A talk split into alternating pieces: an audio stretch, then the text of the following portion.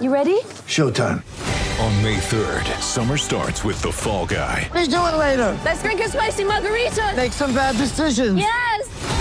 Audiences are falling in love with the most entertaining film of the year. Fall Guy. Fall Guy. Fall Guy. That's what the poster said. See Ryan Gosling and Emily Blunt in the movie critics say exists to make you happy. Trying to make it out? Nope. Because I don't either. It's not what I'm into right now. What are you into? Talking. Yeah. The Fall Guy. Only in theaters May 3rd. Rated PG-13. Empire.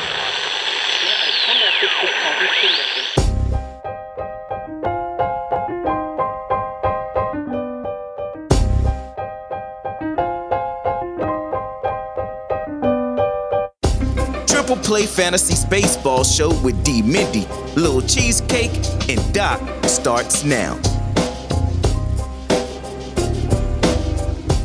What's going on, everybody? Welcome back to the podcast. Welcome in to another episode of the Triple Play Fantasy Baseball Show, a proud member of Empire Media and the Empire Media Podcast Network.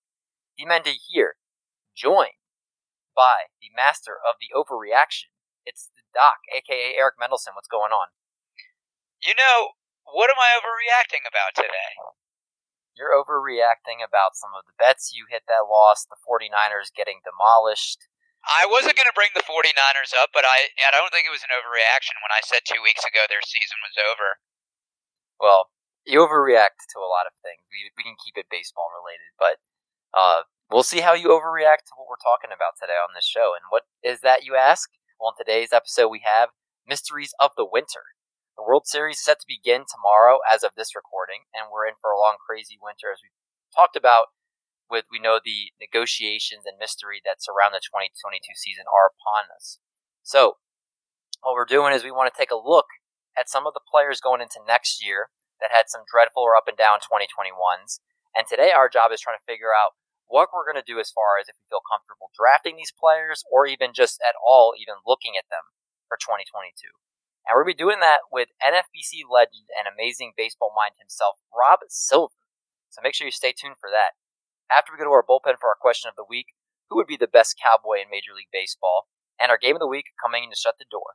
So if you guys are ready to get another episode started, then man, we're here to do it for you.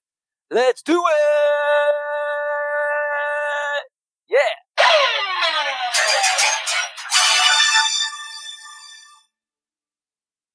All right, only one bit of news and notes we're going to talk about here on this show for today, because we want to get right to Mr. Rob Silver.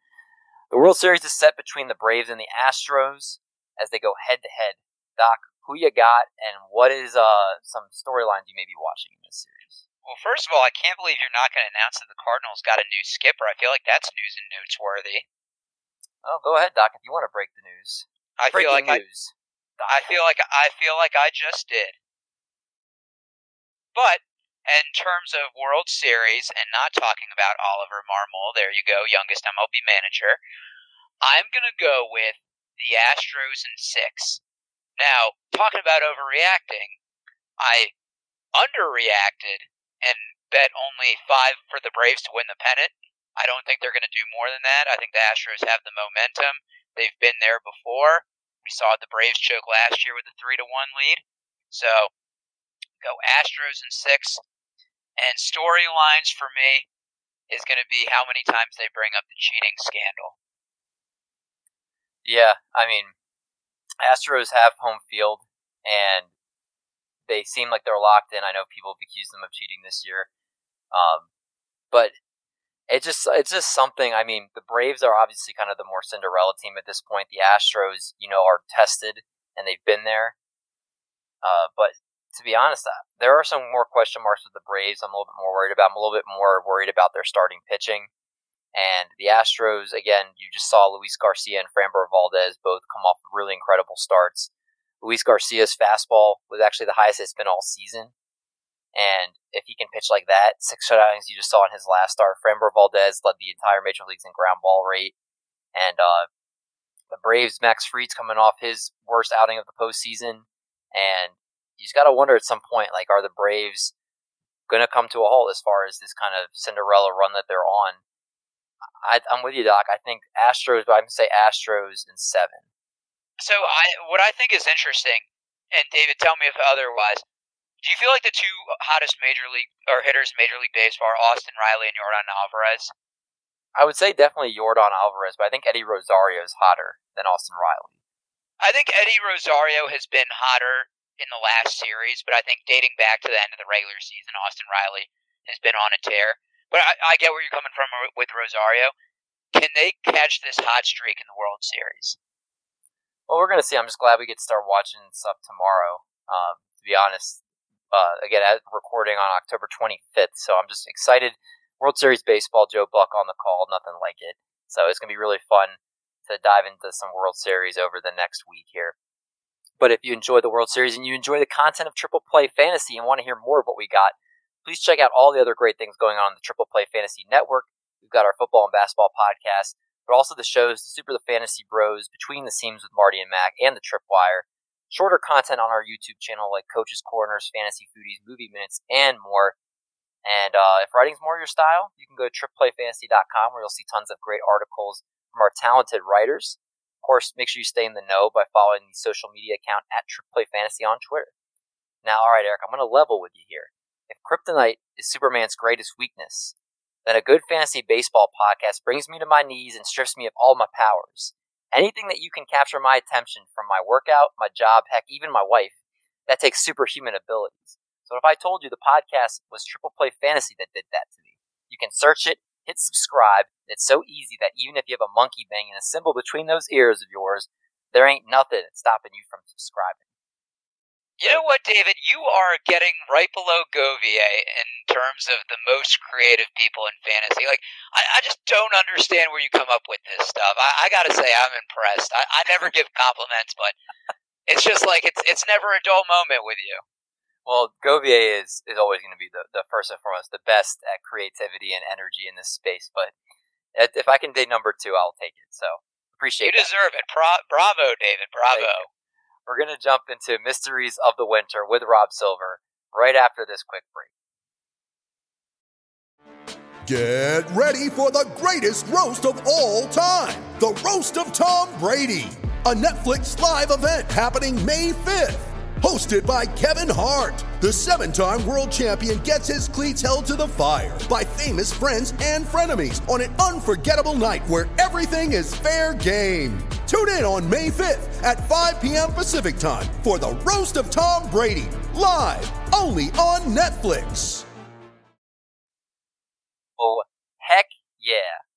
Maybe football on. Maybe October, but when there's October, we only know one thing around these parts, and that's baseball. World Series baseball is going on right now. A ton of great baseball talk ahead on this show. Doc, of course, you know, joining me alongside for the ride here. Doc, how are you doing this evening? You know, I'm doing pretty well, besides the fact my computer mic never works, but 1 for 2 on bets, and if Geno Smith doesn't rush for 13 yards for 2 or 3, that's the only football talk. There's no football talk here. And I have to say, you actually are looking quite good. This is as good as you've ever looked. So, very, very well, very well done there. But I wish I could say the same about you. Of course, you see a handsome gentleman on screen that's normally not here. So I got to introduce him the proper way. Welcome in a man that may have the last name Silver, but he's a guest worthy of being called Gold in our books. This man talks baseball on the Launch Angle podcast. Is the 2016 NFBC main event overall winner, and will sometimes throw those Canadian politics in there just for fun. Ladies and gentlemen, if you talk to this guy, you better be drafting Bobby Dahlbeck. It is Rob Silver. How's it going, man? It's good, and I like the graphic with the snow falling in the background. As a Canadian, it makes me feel very welcome because winter has almost started here, and it sucks so much. So I love talking baseball. It helps make the winter go a little faster. Yeah, what's the temperature like there right now? So I'm in Ottawa, the nation's capital, which the weather here in the winter is horrendous. I moved from Toronto here. Toronto is far more like New York City. So it gets winter, but it's not a brutal winter, whereas Ottawa winter is horrendous. So tonight it's getting down to freezing. So Celsius about 0, 30, 32, 34 Fahrenheit. So it's bad, and it's raining outside, and it's miserable. Like today is the first day where it just hits you in the bones. And only 6 months to go. Like 6 months from now, things are going to be way better here. But yeah, we have a long 150, 170 days of crap coming up. So let's talk baseball. That was such an EKG. It's like, all right, things suck, but they're going to get better. Oh, yeah, like we're only half a year away from things getting much better weather-wise. It's a long winter here. I'm not going to lie to you. It's I'm doing a great job selling my homeland here. Yeah, you gave me the chills. Honestly, I'm just like right now. It was in the 70s today here in Baltimore, and anytime thinking about in the 30s, I don't do well with the cold, so I guess I'm moving to Canada. I used to go to Washington, D.C. For work a lot, and D.C. winters are the best, right? Like you can be in your neck of the woods in early February and wearing like a T-shirt outside and the flowers are starting to bloom, and it's like, yep, we're done. So you get just enough winter where you get to taste it, right? You'll get snow in Baltimore every year, but it's a charming snow because you know it's going to be gone in 3 days. It is. It's like the best of both worlds because I want to be able to actually see the snow. I want to be able to experience winter, even if it's just for a month and a half. But then you give us our sunshine, give us our T-shirts and shorts. The one question I will ask you though: did you like living in Toronto or you like living in Ottawa better outside the weather? I'm a big city guy, so I miss Toronto. There are aspects. I have a 10-year-old son, so there are aspects. We moved to Ottawa, as folks who listen to podcasts or follow me on Twitter know, because of my wife's job. So I'm happy to be here. And there are aspects of raising a family. When people say a city is a good place to raise a family, that's usually code word for it's really boring. And there's truth to that. Toronto is a big, fifth biggest city in North America. So I love Toronto. I miss Toronto. But there's, the traffic sucks. Housing prices suck. But I miss it. So Toronto. If you are an American thinking of moving to Canada and you can afford it, Toronto is a much better city to live in objectively than Ottawa. The healthcare there too, probably much better than us. Healthcare across the board. So that's across the country. We've got universal healthcare, but we don't want to go into politics. I don't want to alienate anybody. That's true. It's in his profile. We had to make sure we got that in there. But of course. We have Rob here for a very special reason. We've got a very pressing topic. And I know the World Series is going on, but with us fantasy baseball players, it's never too early to get ahead. And so we're looking at today, Mysteries of the Winter. So the World Series, as we talked about, as of this recording, is getting set to begin tomorrow. Today is Monday, October 25th. It's going on October 26th. We're in for a long, crazy winter filled with negotiations and mysteries surrounding the 2022 season. So some of these mysteries include some players that we're going to be talking today. And that's about the dreadful 2021 seasons they had, the up and down nature of sorts. And what we're trying to do is we're trying to figure out, one, where are we drafting players we're going to talk about? And two, are we even interested in drafting these players? Do we see stuff in their profile that's scaring us off potentially for wanting to draft them next year? So we've got six guys here, and there's plenty more, so if we end up wanting to throw somebody else in there that doesn't get talked about, we may do that if we're feeling frisky. But we're gonna we're gonna start out here with one of the cover boys, if you are watching on the YouTube channel, and that's Christian Yelich, who batted last year 248, 362, 373 / 9 homers, 51 RBIs, and 9 stolen bases. Some interesting things in his profile: he hit 187 against lefties compared to 271 versus right-handers. And the last 4 months, he pretty much alternated between 200 and 300 batting averages. Obviously, we know the back injury has been a problem, and it's been undiagnosed in the sense where there hasn't been some concrete answers for what's going on with his health. So, Rob, I'm sitting here today. I'm asking you, at what round would you feel comfortable investing in Christian Yelich? Before you send me the list of players, before I dove in on Christian Yelich, because, I have PTSD. I had Christian Yelich on one team this year, and he was unstartable in the second half. He became what felt like this, light-hitting Judy hitter who could barely get the ball out of the infield. And he was getting some hits here and there, but it just felt so bad. So my gut answer was I'm just out. He is not Christian Yelich anymore. And then I started diving into the actual numbers a little bit. and it feels way worse than he actually was. So I'm going to paint a positive picture, and then I'll come back to the actual question. His skills have gone from elite to still very good. So his exit velocity percentile was 95, 98, 99. So nobody was better than Christian Yelich for 3 years, to 80th percentile. So it feels like he just wasn't hitting the ball hard, but 80th percentile ain't nothing. His hard hit rate went 100, 95, 97, 96, 98. So literally the best profile you could possibly have, to 87th percentile in terms of hard hit rate. Let me read you the players right after him in hard hit rate, because again, in my mind, coming out of this year, it's Christian Yelich. You can barely get the ball out of the infield anymore. Players right after him in hard hit percentage: Matt Olson, Bobby Dahlbeck, who you mentioned, Bo Bichette, Pete Alonso. Like, those are the guys who hit the ball not quite as hard as Christian Yelich. So what went wrong? And I know I'm rambling here a little bit, but I thought it was actually a really interesting topic to dive into. Some of the other players I think will be a lot faster on.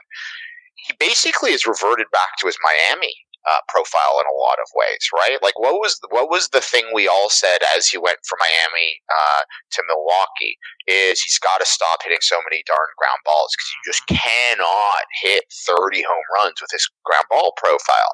So last year in Miami's ground ball rate was 55.4%. His ground ball rate over the subsequent years went 51.8, so getting better. Then that was the miraculous year where he still hit the home runs, even though he had a 50% ground ball rate. Then 43%, back up to 50%.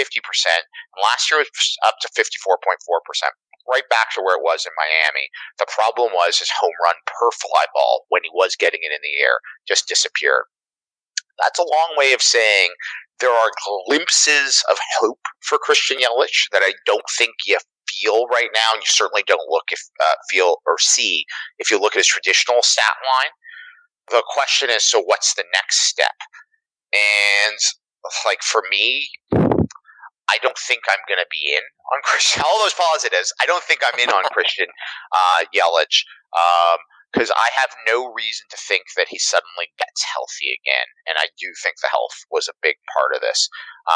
But I certainly think that it's possible 12 months from now we're sitting there and saying to ourselves, kind of like what Joey Votto did, and obviously Joey Votto is a decade older almost than Christian Yelich. It's like the signs were all there. He just needed to make a couple of adjustments, and it was all going to work itself out. And it'll be very obvious in hindsight. All the stats I just read, it's within him still to be, if not the like MVP level elite, still a really good player for where you're probably going to be able to get him. I just don't know if the risk is worth it for me. Sorry for a long answer, guys. No, you don't have to apologize. It's all great information, and it's less time Doc will talk too, so that's, I'm all for it. But like you said, everything I would have added. Like, you look, the ground ball obviously is the first thing you'll want to look at, and like you said, that spiked back up this past season. Actually, over the last 2 years, it spiked back up, as you mentioned too, and then. Looking also at his actual home runs compared to his expected home runs, like his expected home runs were actually even less than his actual. So you could even say he was potentially lucky to get 9. The expected's closer to 7. So, with that back injury, if like they had said, this is the problem, he's getting it fixed, I think I would have felt a little bit better. But like right now, we're still left in the dark so much with what's going on with Christian Yelich, and back injuries are probably among the worst things you can have. That's going to affect everything with your swing. It's not like, oh, it's like a wrist, or it's a knee or something like that. A back is very involved with your swing. And if it's something that could keep flaring up, and it's not like you expect a discount by a super deep discount, right? Like maybe he goes from being a second round pick to like a third or fourth, right? Like, I mean, I don't know, but he's been going so far in the really early drafts, but, I feel like you said, it's going to be so early to the point where it's probably still going to be like, hey, even if it's a round or two less, I don't know if I want the risk that early. So, no, I get that. I mean, you guys were going to kind of say what I was going to say as well. I mean, he's been in the major leagues 9 years. You take away those 2 amazing MVP first and second finish places, and you look at the 7-year career he's had.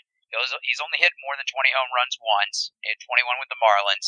He's only hit 20 steals once. mean, he's 22 years old in his second season. He's hit 300 once, and his highest RBI total is 98. So those 2 years have really kind of inflated his value. Talking about the bag, we also talk about the fractured kneecap. We're probably not going to see him as active on the base paths. So what are you really chasing? A good average with some home run potential? I'm with you guys. Like, third or fourth round, I'm out. That's fair. Let's move to another guy. We'll go to the other cover boy, and that's Cody Bellinger, who during the regular season was definitely somebody that was not putting up Cody Bellinger type numbers. I don't even know who I would compare it to. 165, 240, 302 slash, 10 homers, 36 RBIs, and 3 stolen bases. But what's been very interesting is in the postseason, obviously they just got eliminated, 34 at-bats in the postseason, 5 runs, 12 hits, a homer, 7 RBIs, and 5 steals, a 353 batting average. Now, one of the key things with him also is he's only expected to have outfield-only eligibility next year, so you're not getting that first-base eligibility you've had in the past.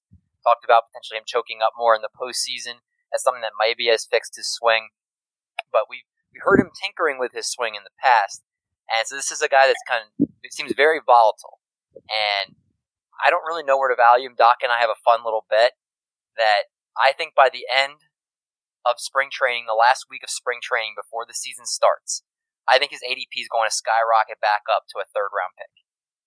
Doc says no chance that he gets up that high. I believe I've heard some people talk about that he was going in like the 10th, 11th, 12th round in some drafts. Now, Rob, where do you value Cody Bellinger going into next year? So, unlike Christian Yelich, there is nothing from his regular season profile that gives you any hope. Like, there's literally nothing. If his name was not Cody Bellinger, you could not look at anything he did in 2021 and say, oh, you know, if he can build off of that, that's something. So, you have only, and it's not nothing, you only have his history, and you have those 39 plate appearances in the host season that you mentioned. What I'd say about the postseason plate appearances is, first off, dude had a 500 BABIP, and my gut, and look, if you guys are the types who place bets on the future, I'm happy to place a bet. I don't think that's sustainable. My gut is he's not going to have a 500 BABIP next year. Second, you mentioned him tinkering with his swings. I'm not a baseball scout. He had some of the ugliest swings that happened to turn into hits in the postseason I think I've ever seen. Like that game-winning swing the other day, he looked like a 12-year-old who had just picked up a bat for the first time and is shocked that something good happened. Like, there were some ugly hacks. Put that aside, it is very hard, and I have searched to find somebody who is as good up to 26 as Cody Bellinger and then falls off a cliff the way Cody Bellinger did this season. There are players who have gotten hurt, and you can just look at the injury and say it was the injury that caused this. But Cody Bellinger wasn't just a pretty good player. Like, he was on a elite top 3, top 5% career path. And there just are not a lot of players who just stop knowing how to hit. So what are the scenarios? One, he was hurt all season. You know, we know he had a shoulder injury coming into the season. He sure didn't look like himself all season, and he sure didn't put up numbers like himself. So if that's the scenario, path one is, and he's healthy after a full winter off of training and rehabbing and doing whatever he wants. And it wouldn't shock me if news comes out in the next few weeks that he was playing through a much more serious or multiple much more serious injuries that he didn't talk about all season. Option two under that is, of course, he comes back and he's just as hurt next season and he doesn't get better. And option two, separate from injury, is for some reason he just forgot how to hit. And that's possible. But I'm more interested in Christian Yelich in a lot of ways than Cody Bellinger, which I think would surprise some people. I'm not really that interested in either of them. Saw the Steamer projection that came out today for Bellinger. They're hedging on playing time, and obviously it's unknowable in terms of what the Dodgers do in terms of their lineup. They have a bunch of free agents, so that's take that with a grain of salt. They see the power coming back, the batting average being about 249, I think is what Steamer had him down for. And, you know, like, look, if it's in the 10th, 11th round and he looks healthy in spring training, then maybe. But as your bet implies, if he shows up in Arizona and he's, like, smoking home run after home run and his exit velocity is huge and he looks like Cody Bellinger again, then he's not a 10th round pick. Whether he's a 3rd round pick or not, like, who knows? So, like, if you're drafting in the next 6 to 8 weeks and there's no information, like, he was so bad this year, and 39 plate appearances doesn't change that for me, that I've got to have a big discount, and there's got to be nobody. Put it this way, I would rather take a chance on Byron Buxton, always injured Byron Buxton, than I would Cody Bellinger going into this year. Why? Because the last time we've seen Byron Buxton when he's healthy, he's been nothing but very good. Cody Bellinger, when we've seen him healthy, has been, other than, you know, a few games in the postseason, has not been good. Yeah, and I think you brought up a key point there too. Like, you know, if he goes to Arizona and he is looking like his old self, we know that a lot of these players, especially in the NFBC format where you have the best players in the world, you see that, and that's where I think that price could start elevating. Maybe it starts out, he's going from the 10th, 11th to like 8th, and then people starting to be like, hey, I can't get him, you know, in the 8th, so I'm going to start taking him in the 7th. There's, like, I know Dave McDonald, who's a really good friend of the show, started talking up with Zach Plesac, and Zach Plesac's ADP rose up to what? How did that work out for him again? Well, it didn't work out well, but I'm just joking, hoping that he watches. Yeah. I'm just needling. I love Dave. He's a guy. I had never met him before. I had a chance to hang out with him a bit in Arizona at First Pitch Arizona a couple of weeks ago, and he is truly a great guy. I know, like lots of us, his Twitter persona and my Twitter persona, like Twitter is not real life, but he is a good, smart dude. But he's a good dude, and I was quite thrilled to be able to hang out with him for a couple of minutes and chat over an adult beverage while in Scottsdale, while in Mesa. It's okay. You can say beer on this show. It's all good. Really, I didn't know what the protocol is. Beer is acceptable. I didn't know if this isn't one of your Mormon podcasts. What if it wasn't beer? What if it was tequila? He was drinking some kind of a brown liquor, so I don't think it was beer. And frankly, I don't fully remember what I was drinking at the time, which is a small glimpse into how the week went in Arizona. Oh man, Doc and I are really upset we missed out on that. It looked like a good time. It's always a great time. Doc, real quick, give us your thoughts on Cody Bellinger. I know you obviously think he's going to stay at towards like a double-digit round pick. Is there anything you'd like to add? I mean, I know that he had 5 steals in 12 postseason games, but he had 3 in 95. And I think probably because every game carries so much significant in the playoffs, but don't think he's going to run as much with the stress fractures. He's hit over 300 once. Other than that, his 4 seasons are below 270. So you're really just chasing the good home run power. And as Rob has said, he seems like he's a guy that sometimes forgets how to swing the bat. So I just couldn't take him in the first 5 rounds. 6th round, yeah, maybe. Yeah, probably not. I'm going to be interested to see when things start coming out this winter, like Rob was saying, you know, was he really hurt? You know, is he putting in a lot of work this offseason? Is he getting a lot of positive reports before spring training? How is he looking spring training? He'll be one of the guys I'm going to dive into a lot this offseason. Let's go to the next person on this list. The last hitter on this list. That's Francisco Lindor. Hit 230, 322, 412 slash line, 20 homers, 63 RBIs, 10 stolen bases. StatCast page is all red. It would make a bull angry. It's very it's a scary looking page. And if you look at his batting, I looked at his batting average pre and post All-Star break, 225 pre All-Star break, 241 post All-Star break, hit above 267 or 267 or above 2 of the last 3 months, 9 home runs in September. Kind of looked like he was looking a little bit more like the old Lindor towards the end of the year. Was it enough though to maybe make you take him above like a 4th or 5th round pick, which is where I kind of heard the murmurs of him kind of settling in at this point? Rob, what are your thoughts about Francisco Lindor? So I think in a lot of ways, with a big asterisk I'll get to at the end, he's the same as he ever was. So 2017, he had 21.9 plate appearance per home run.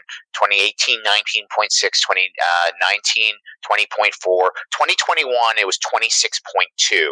But from May 1st on, it was 22.6. June 1st on, it was 20.3.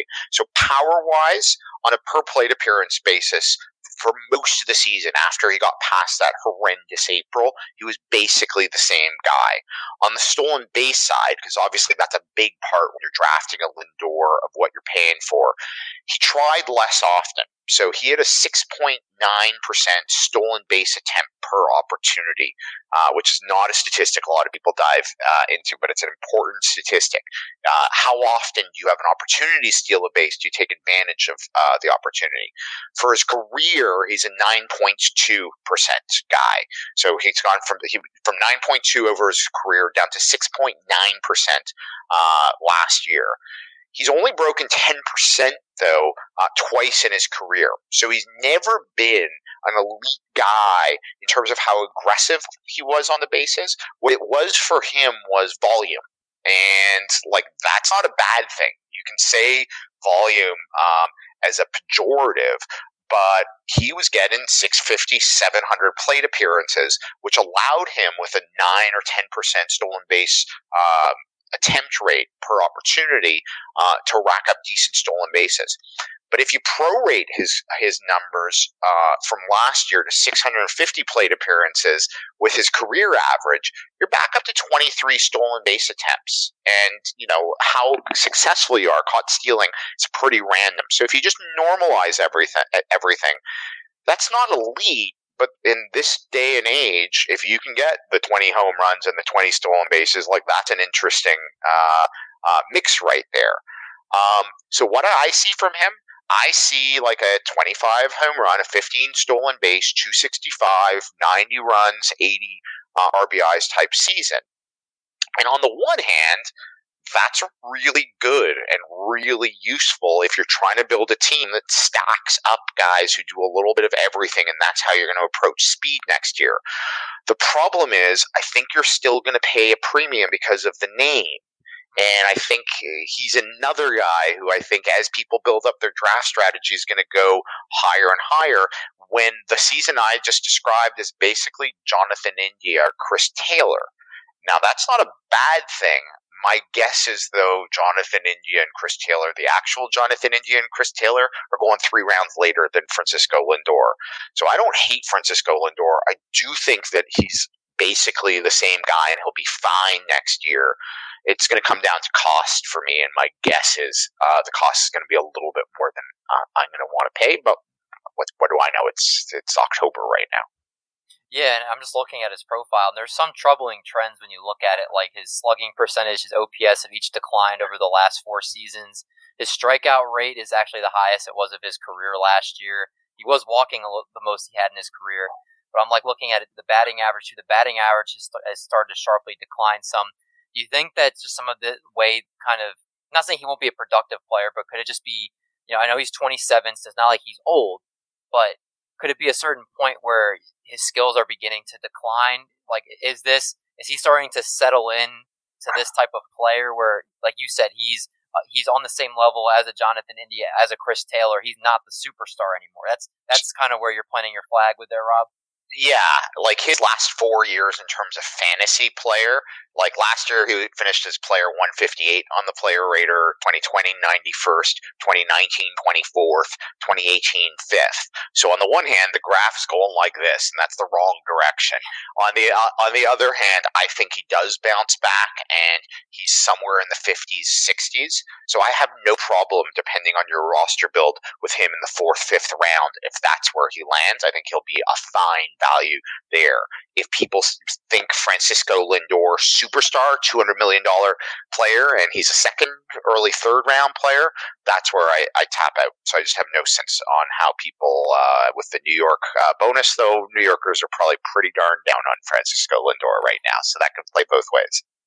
Have you ever seen The Family Guy flashback. I don't know if you're a Family Guy fan or not, where Stewie goes, "This is more depressing than the New York Mets season." And they, yeah. And they go the first pitch, and the Mets season is over. He's like, "Oh, dang it!"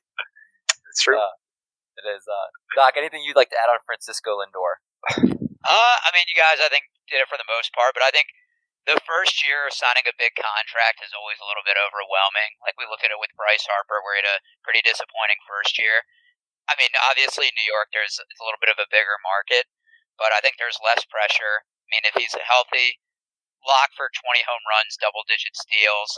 You know, as a middle infielder, I think it's pretty valuable. 230 is far from the 278 career batting average. So if I could get him in the third or fourth, I would definitely take him. We'll see how that plays out, obviously. Also see what the Mets do this offseason, if he's going to have protection around him. Yeah, if Jacob DeGrom's the best hitter on the Mets going into next year, then that may change my opinion on Lindor slightly. Yeah, I'd like to see how free agency plays out with them. Let's go now to some pitching. And let's talk Aaron Nola, who I was really glad I did not have any Aaron Nola this year on. If I did, maybe it was on like one of my rosters. And very up and down year, 9-9, 4.63 ERA, 223 strikeouts, and 180.2 innings pitched. 2 months, again, he kind of flip-flopped with his ERA a lot of months. 2 months in the threes, 2 months in the fours, and 2 months in the sixes as far as his ERA throughout the 6 months of the season. It seemed like he'd give you a fantastic start, and then he'd give up 6 earned runs in his next start. So will he be more consistent next year? Now, I've heard people throw the theory out there that he does very bad on odd number years, and he's been doing well on even number years. So if you like to buy in on those kind of narratives, there's that.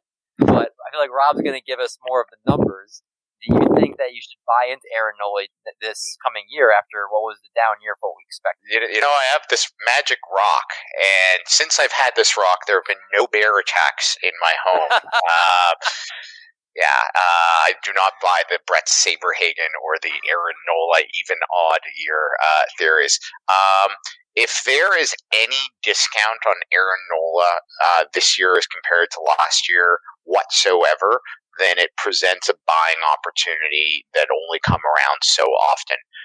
Aaron Nola had a 3.26 SIRA last year. It was the exact same SIRA as he had in 2020.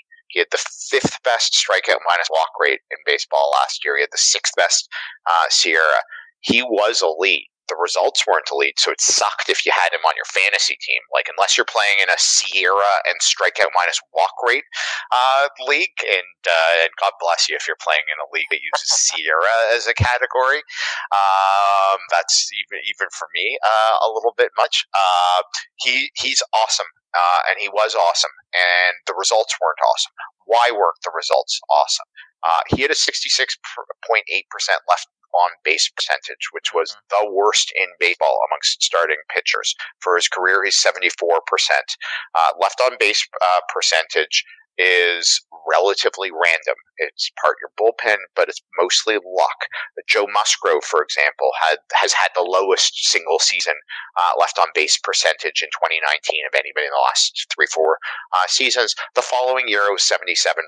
So it just regresses back up to kind of what your average career number is. If you simply make that change, just add those 8% from what his left on base percentage was last year back to his career norm, his whole season looks different. The whole narrative of Aaron Nola looks different. In terms of his stuff, his changeup had an 84th percentile swinging strike rate. His knuckle curve had an 80th percentile swinging strike rate. I love pitchers who have two pitches that he can get swings and misses. If I want to nitpick on something negative on Aaron Nola, his fastball, his four-seamer, got fewer swinging strikes and got hit hard at 11.8% barrel rate. That's kind of Austin Gomber, Keegan Aiken territory, 16th highest barrel rate. But I'm not sure how fatal that actually is, in part because his other stuff is so good. Part, there's a lot of good pitchers who occasionally their fastball. Think Max Scherzer. Max Scherzer occasionally will just give up meatball fastballs. for a variety of reasons, and he's able to pitch through it. I have a theory, and it applies to the next guy we're going to talk about more than Aaron Nola. You can give up walks. You can give up the occasional home run. But you can't do both of those things. That's where you're really going to suffer. And his velocity on the fastball was the same. So there's nothing about the fastball that would indicate that it should be much worse. It was getting worse results last year. That's a nitpick. But yeah, if I have Aaron Nola as my ace coming out of a draft next year, I am in fine shape. I am fine taking Aaron Nola wherever he goes as my number one pitcher. It doesn't mean there aren't pitchers I like more, but I think if you do not have Aaron Nola ranked in your top 10 starting pitchers for next season, you're doing it wrong. And I think you can make an argument that when you combine the volume that he's likely to pitch along with the results, that he should be closer to top 5 than to top 10. And you expect on a team like the Phillies that are always one of the top scoring, run-scoring teams, he's going to obviously have a chance at a lot of wins too, which most leagues still count wins as a category, which yep. you obviously want to accumulate those stats. But you're right, looking into his profile, the Ks per nine is right there. The walks per nine was actually the lowest of his career. The K to walk, best of his career. The home runs per nine was a little higher, so maybe you would expect maybe that goes down. I know the ground ball rate was not as high as it normally is, but you'd expect hopefully that could go back to what his career norm is there. I mean, a lead across the board, and like you said, the left on base is an outlier compared to anything he's had from 2017 on. So I'm right there with you. I haven't done as much deep diving yet into players this offseason, but again, just looking at it right now, it's like everything is there. It's like it's like a picture. It's like a painting where like. You see the painting, but then you look closer at the painting, and you're like, "Oh, I see what it is." You know what's frustrating? You know what's frustrating though is this is where I sound like the old guy. 10 years ago, Aaron Nola coming off this kind of season, you'd get a big discount on because everybody would just look at last season's ERA. We're all too friggin' smart now. Like there are so few people who will not realize Aaron Nola's the same guy. So everything we both just said. I think that's just going to be conventional wisdom that every single person playing fantasy at any kind of level, and I'm not talking like big money NFBC, I'm talking like your home league, everybody's going to know. So I don't think there's going to be any discount on Aaron Nola, which, like, everybody's too smart now. It sucks. Yeah, it's kind of got depressing, but you're right. It is. It's like you can't get those little edges that you used to. Yeah, you need new edges. Yes, and Doc, I want to go to you for this next one. We're going to go to the next guy here. I'm going to give you the edge, and you can lead off with this one. Blake Snell, 7-6, 4.20 ERA, 170 Ks, and 128.2 innings. He was, if you were to put a Jekyll and Hyde pitcher, a face to that name, it might have been Blake Snell, who completely looked like a different pitcher post-All-Star break. Pre-All-Star break, 4.99 ERA. Post-All-Star break, 3.24 ERA. Looked a lot more like himself. Now, how do we value Blake Snell going into next season, Doc? I mean, I don't think I've ever owned Blake Snell on any of my rosters, and I think his one Cy Young year really kind of hyped him up where he had 21 wins. Last year was the first year that he actually pitched 7 innings in a game since that Cy Young year, so he went a year and a half without reaching that mark. He went 180 innings in his Cy Young year, the highest is 129 since. I think we were just worried initially about the Dodgers in the division, but the Giants are a really good hitting team as well. He has to play in cores a couple times throughout the year as well. I just don't like where he's going. Like you said, he's very Jekyll and Hyde, and that's how I felt about Aaron Nola as well. I'd rather let somebody else take him high, but if he can slip to the 5th, 6th round, I would take him there. Yeah, I mean, if you look, Rob brought up that the Steamer projections are out. And right now they project him for a 3.48 ERA next year. His FIP this year was 3.82. So there were some ERA indicators that showed that he pitched better than his actual ERA was. So Rob, I'm curious, Aaron Nola, once you dig in, it's like, boom. It's like nothing to worry about. Are you feeling the same with Blake Snell? No, I'm not. So his fastballs what's the term for it? Atrocious. So it's gone from the last three seasons, swing and strike rates 14.7, 11, 3, 9, 5. So from 14.7, which is very good for a fastball, down to 9.5. His barrel rate has gone from 3.8 to 8.7 to 11%. So that's gone way up. And the thing is, you could say, well, I'm not that worried about it because he's got that slider, and his slider is a really good slider, like 94th percentile swing and strike rate. Like, it is an elite slider. Problem is, he throws the fastball 52% of the time. Like, he throws it so often. And the walks really worry me, and especially with the fastball. His fastball, and on Alex Chamberlain's pitch leaderboard, you can separate all these things. His fastball had a 14% walk rate by pitch, and that's the highest of any starting pitcher's fastball, and the sixth highest of any pitch overall. And like, that's not great when you're both getting killed by barrels and you're walking too many guys. That's a tough combo, and my problem with drafting Blake Snell, even if he slips into the 5th, 6th round, is I think he needs to both get better, because I think that the second half actually was him being lucky a little bit more than really good, and I need him to increase the volume. And when you put those two things together, you know, as it turns out, maybe Tampa knew what they were doing in terms of pulling him all those times. Like, for him to become an elite pitcher, if it's just one thing he needs to improve, like, you know, he's just never thrown enough innings, so I need to see him go long, or he's thrown tons of volume, he just needs to make this tweak. If it's just one of those things, then I can buy in. When I see a pitcher like Snell, where I think he has to do two different things at the same time to get to where I want him to be, I'm a little skeptical that he's going to be able to pull that off for 6 full months. Yeah, I mean, there. Like you said, there's not a lot looking in there that I'm very happy or confident in, like when you look at his profile. One of the things that I thought was kind of interesting that was brought up on a lot of other shows and just in general was he was insistent on the changeup, that he wanted to throw his changeup and was kind of ignoring the results it was getting. It took him getting blown up a few times before he finally started to just ditch it. And to me, when a pitcher sees those types of results and is being that thick-headed about things too, it's like, hey, like, if you're not seeing the, you know, how a certain thing is working for you, or you're not seeing how the process isn't working, it's like, then you got to be reactive. The league is reacting to this certain thing, and if you're not, you know, trying to step ahead of them and eliminate that pitch and up some of the pitches that are doing better, it's like, it seems like he's a step behind, and it just one of those things that I mean. You know, San Diego next year has Mike Clevenger coming back, and you would expect they want to contend. And if he's doing what he's doing next year to start out the year, who's to say maybe they don't demote him to a long relief thing in the bullpen, which could be even worse. So, as the thunder strikes, so it knows that could be trouble.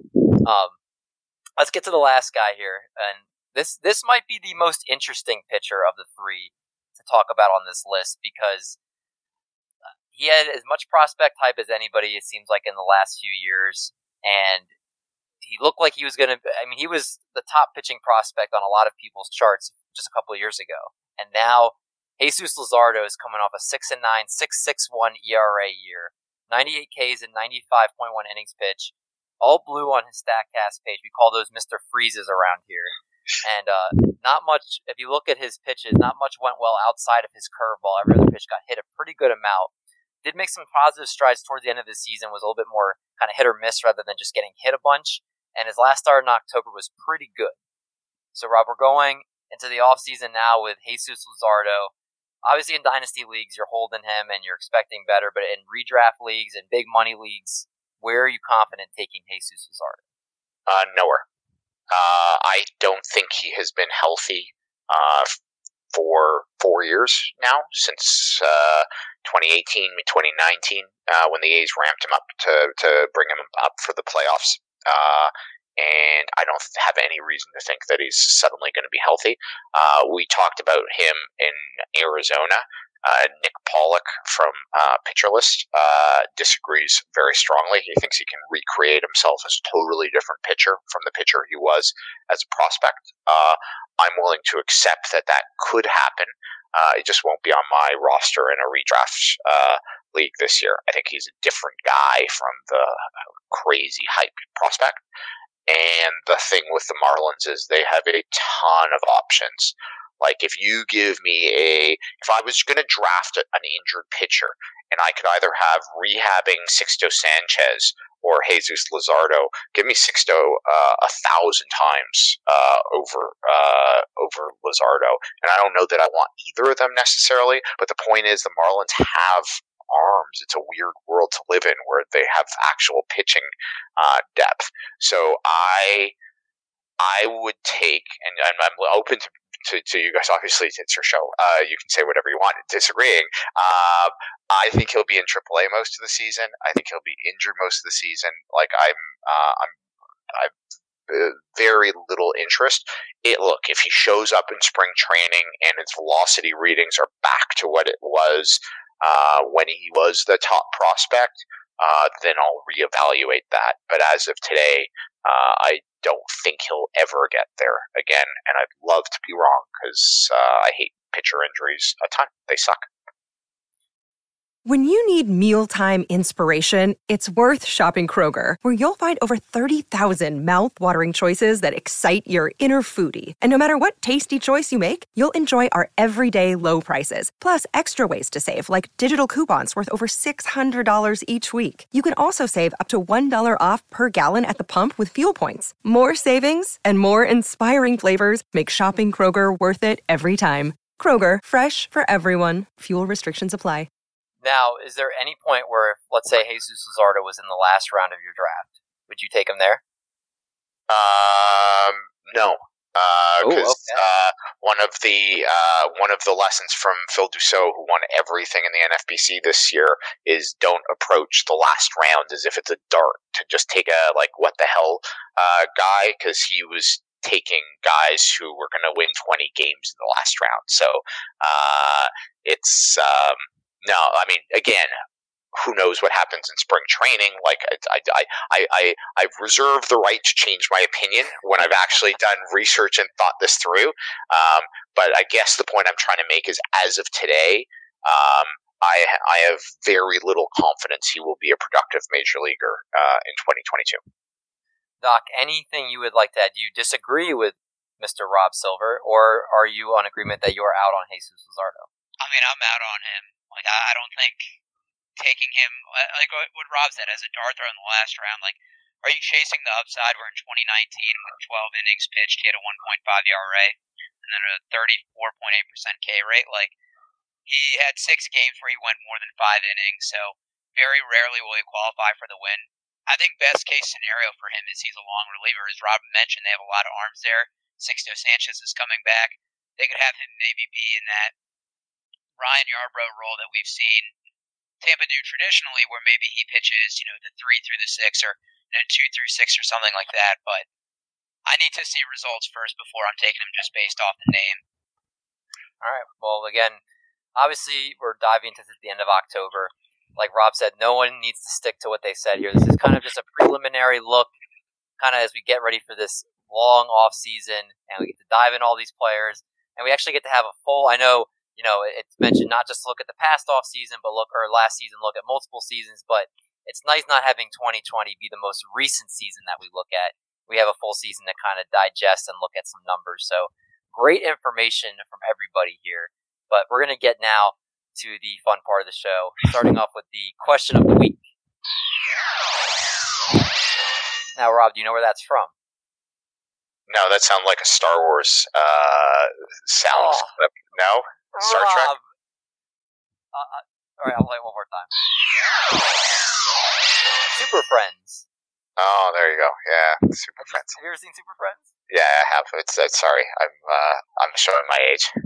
I think it's from like the 1970s. I don't know what. Then I'm not thinking of the same Super Friends. Oh my goodness, Rob! You know what? I'll forgive you. This is my first and last time on this particular podcast. That's the test. Can you identify super friends? Apparently, I failed. I've asked. It's usually a 50-50. So 50, I won't say it's like overwhelming. I'd like to see a list of who's on one side and who's on my side, and then I'll decide how embarrassed I should be about that. One of these days we'll have to put that together. But yeah. I mean, it is a fantastic way to intro into our question of the week here. And our question of the week, of course, is sponsored by Monkey Knife Fight. Triple Play Fantasy is an official affiliate to Monkey Knife Fight, the fastest growing sports betting site in the United States. New depositors receive a 100% instant deposit match up to $100 using promo code TriplePlay. You also have to be able to identify super friends. Tough but fair. But anyway, our question this week, who would be the best cowboy in Major League Baseball? And Rob sent me a DM kind of like asking a follow-up about it, which is very fair. So this could be like who you could see like in a costume, like a cowboy costume. This could be who you see in a Western. Bunch of different ways you could classify it, however you want to classify it. So so let me clarify even further. Do you use the term cowboy as kind of like a badass term or as a pejorative term? Because I want to be careful how I answer the term, because, look, I don't mean to be woke or anything, but I think we're at a time when cowboy can be seen in lots of different ways without going into like a Brokeback Mountain type of sense. I'm talking like stereotypical cowboys. When you say that word, what does it like emote for you? I mean, that's kind of how I approached it when I was coming up with positive. It. Like, yes, all positivity. All positivity. Show. Okay. Yes. Perfect. So you're the guest, so you're going to lead us off here. If one of you guys take mine, I'll be very upset. Last clarification question: does it need to be a current player? Or can it be a historic player too? Now, I didn't clarify that it had to be a current player, so you can pick whoever you want. Okay, I'm going to go the biggest badass I think in my lifetime, certainly in baseball. Who, if he were a cowboy, would like clean up as the local sheriff? That would be Nolan Ryan. Like, I think he'd be grabbing guys off their horses and just throwing them aside, kind of Robin Ventura style. He's obviously got the Texas twang to him, so I assume he's good at firing small weapons and guns and such, which is key if you're going to be a cowboy. So yeah, I'll go Nolan Ryan as my best baseball cowboy. I like that. It's a good way to start it off here, and the ways that you describe it too are very good. I like the thought that was with it. So that's all I was looking for. Spend all day thinking about who the cowboy should be. I love it, Doc. Who's yours? Well, I thought we were going with the current player, and I was going with the longest tenured. Oh, no, you're fine. I was going with the longest tenured player that lives in Texas, which is Jose Altuve. If you think about it, small, compact, seems like he commands the center of attention. Like, you've seen that picture of him next to Aaron Judge, right? But that, what does that have to do with being a cowboy? No, but he just feels like someone that can, you know, if he can put up similar stats to Aaron Judge, if he can hit a home run just like he can, just feel like he takes control. He could wrangle a ball. He could do whatever cowboys do. Okay, do you think Altuve would have like one of those midget horses that he'd be riding around on, or would he have a full size? Would he have a full size horse when he's riding around in the? Right? Yeah, like just. I see him having one that's bigger than him that he knows how to control. Fair enough. God. Doc, I'm glad you went second with that horrible one, so I can end with this one. Oh my gosh, I can't wait to hear yours. Like, make fun. All right, so the answer is Todd Frazier. So first of all, you have to pick someone who plays for the Texas Rangers, right?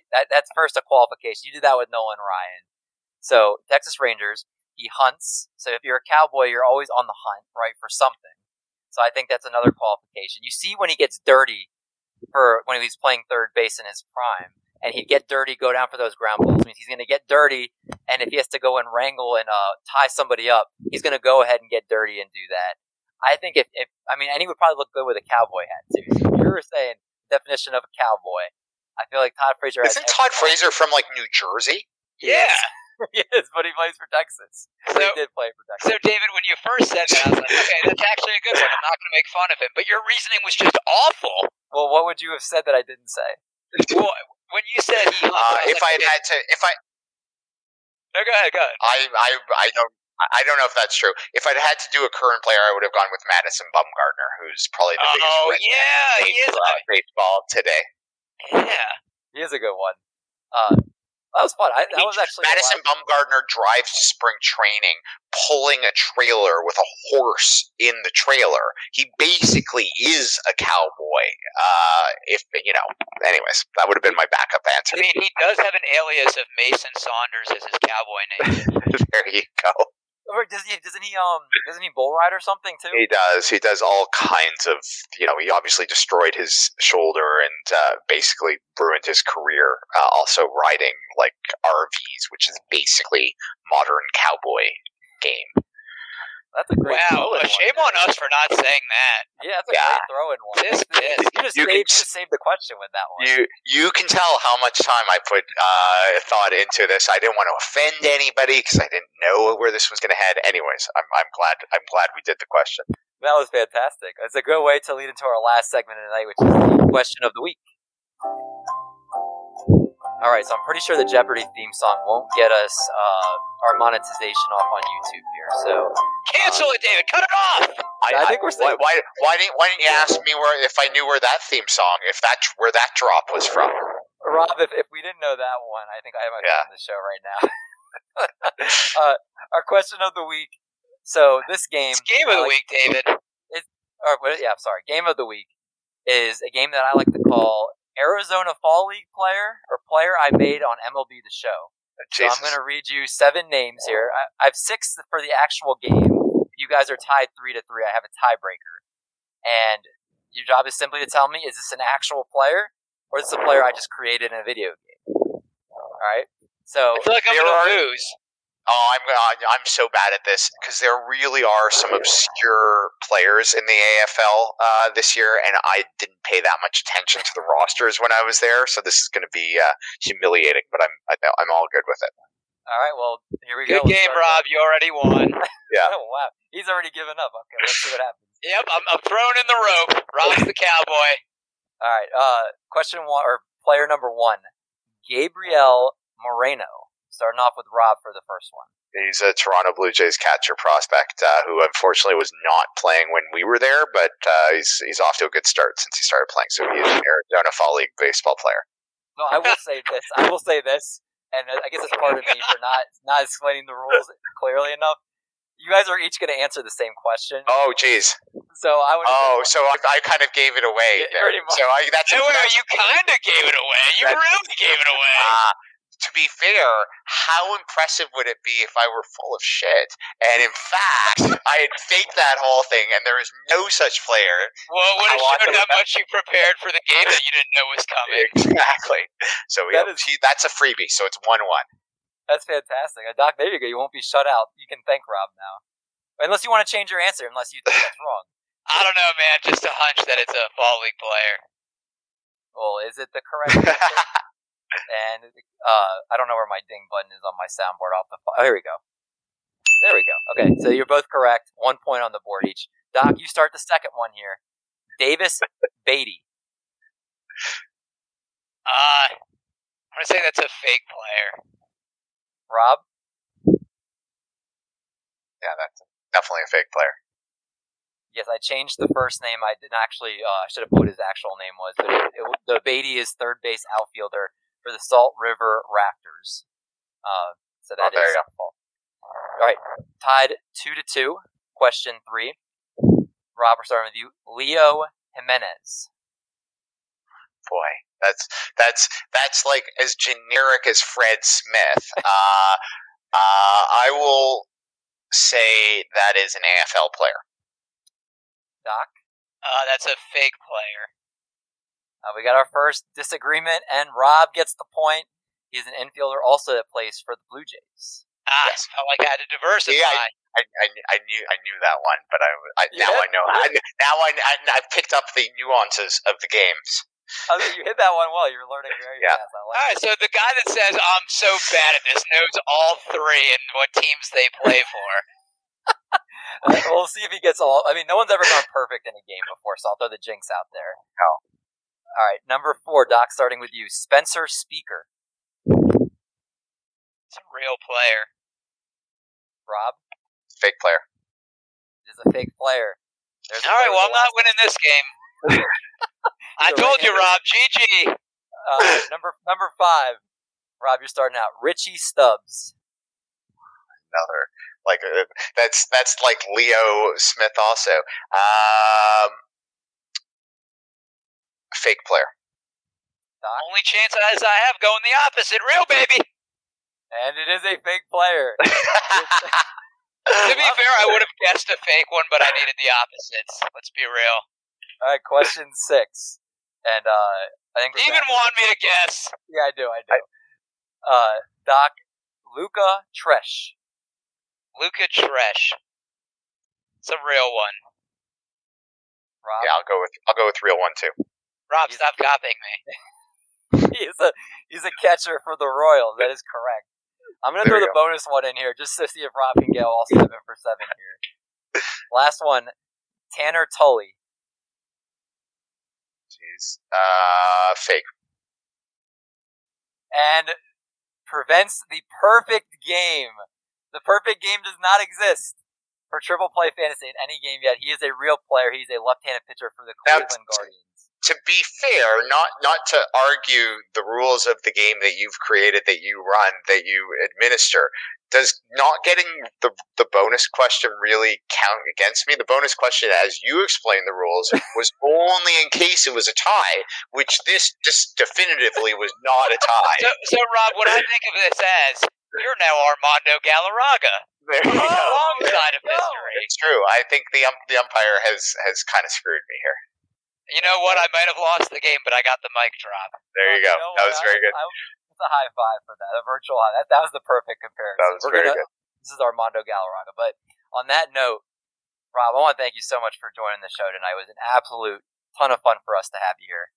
This was great, and I'd love to come back closer to the season to do this again, and we can do the same 6 players and see how we flip-flopped on all 6 players that are in totally different places once we've actually done all our prep and actually dove into the player pool for next year. Now, this was a great time, guys. Really appreciate the invite.